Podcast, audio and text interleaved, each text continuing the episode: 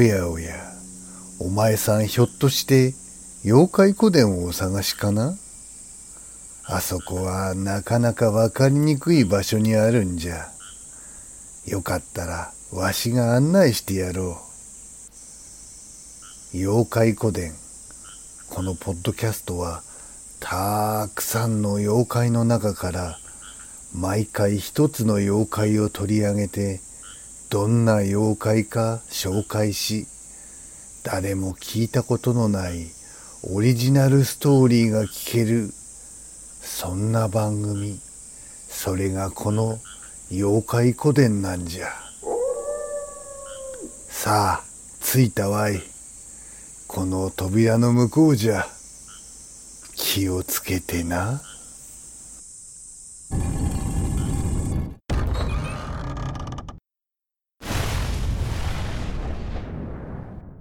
かまど神。火の神であると同様に農業や家畜家族を守る守護神ともされる。一般にはかまどや炉のそばの神棚に祀るが祀り方の形式は地方によって様々である。日本の仏教における尊像三宝荒神はかまど神として祀られることで知られている。これは正常を尊んで不浄を拝する神ということから火の神につながったと考えられている。また近畿地方や中国地方では陰陽道の神土光神がかまど神として祀られ季節ごとに春はかまど夏は門秋は井戸冬は庭へ移動すると考えられている。かまど三柱神おきつ彦おきつ姫かぐ土とされておりおきつ彦おきつ姫がかまどの神でありかぐ土が火の神である。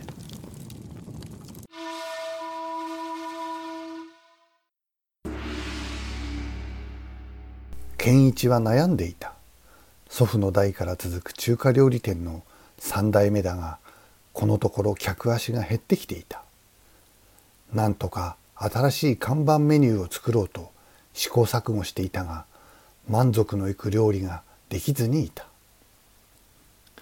ダメだ新しいメニューを創作しようとしても思ったような味にならない。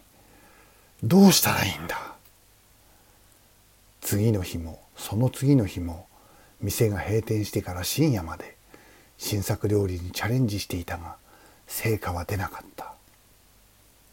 そんなある日の晩疲れ果てた健一が厨房で椅子に座りうたた寝していると誰かが声をかけてきた「おいおいお前そんなところで寝ていると風邪をひくぞ」だ誰だ？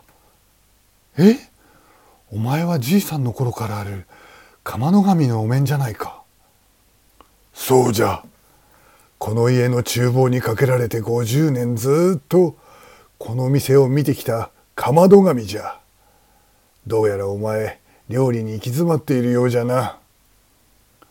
ああ、じいさんの代から続くこの店の味、絶対にうまい。それには自信がある。しかし、同じ味を真似しているだけでは進歩がない。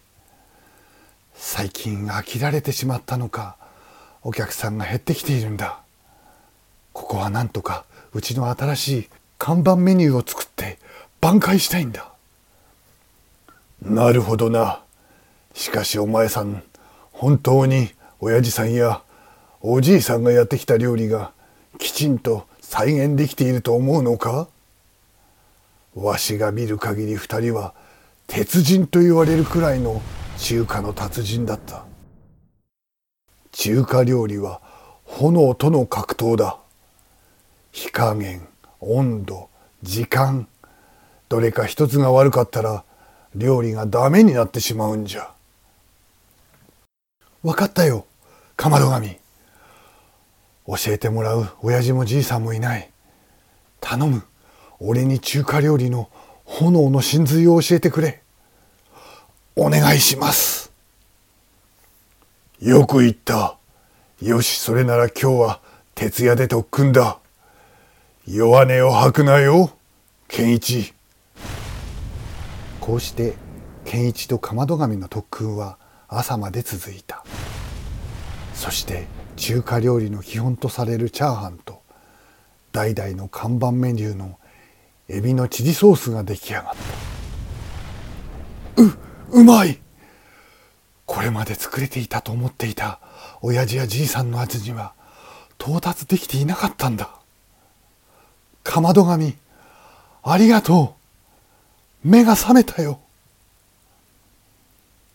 あなた起きて。風邪ひくわよ。え？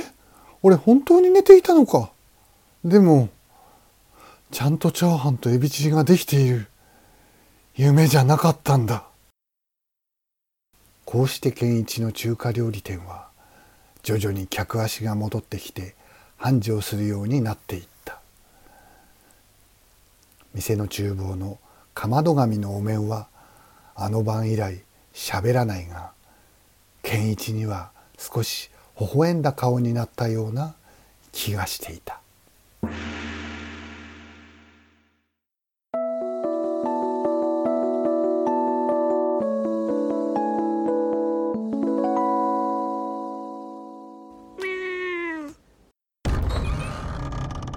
どうじゃった？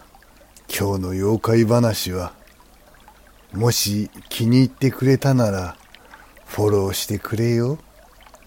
それと妖怪古伝へのご意見ご感想はこの番組の概要欄を見ておくれよ。そうそう。ノートの妖怪古伝では昔のオリジナルストーリーのシナリオが読めるらしいぞ。ポッドキャスト「妖怪古典」の新しい話は毎週土曜日午後5時に公開になるらしいからよかったらまたここに聞きに来ておくれよ。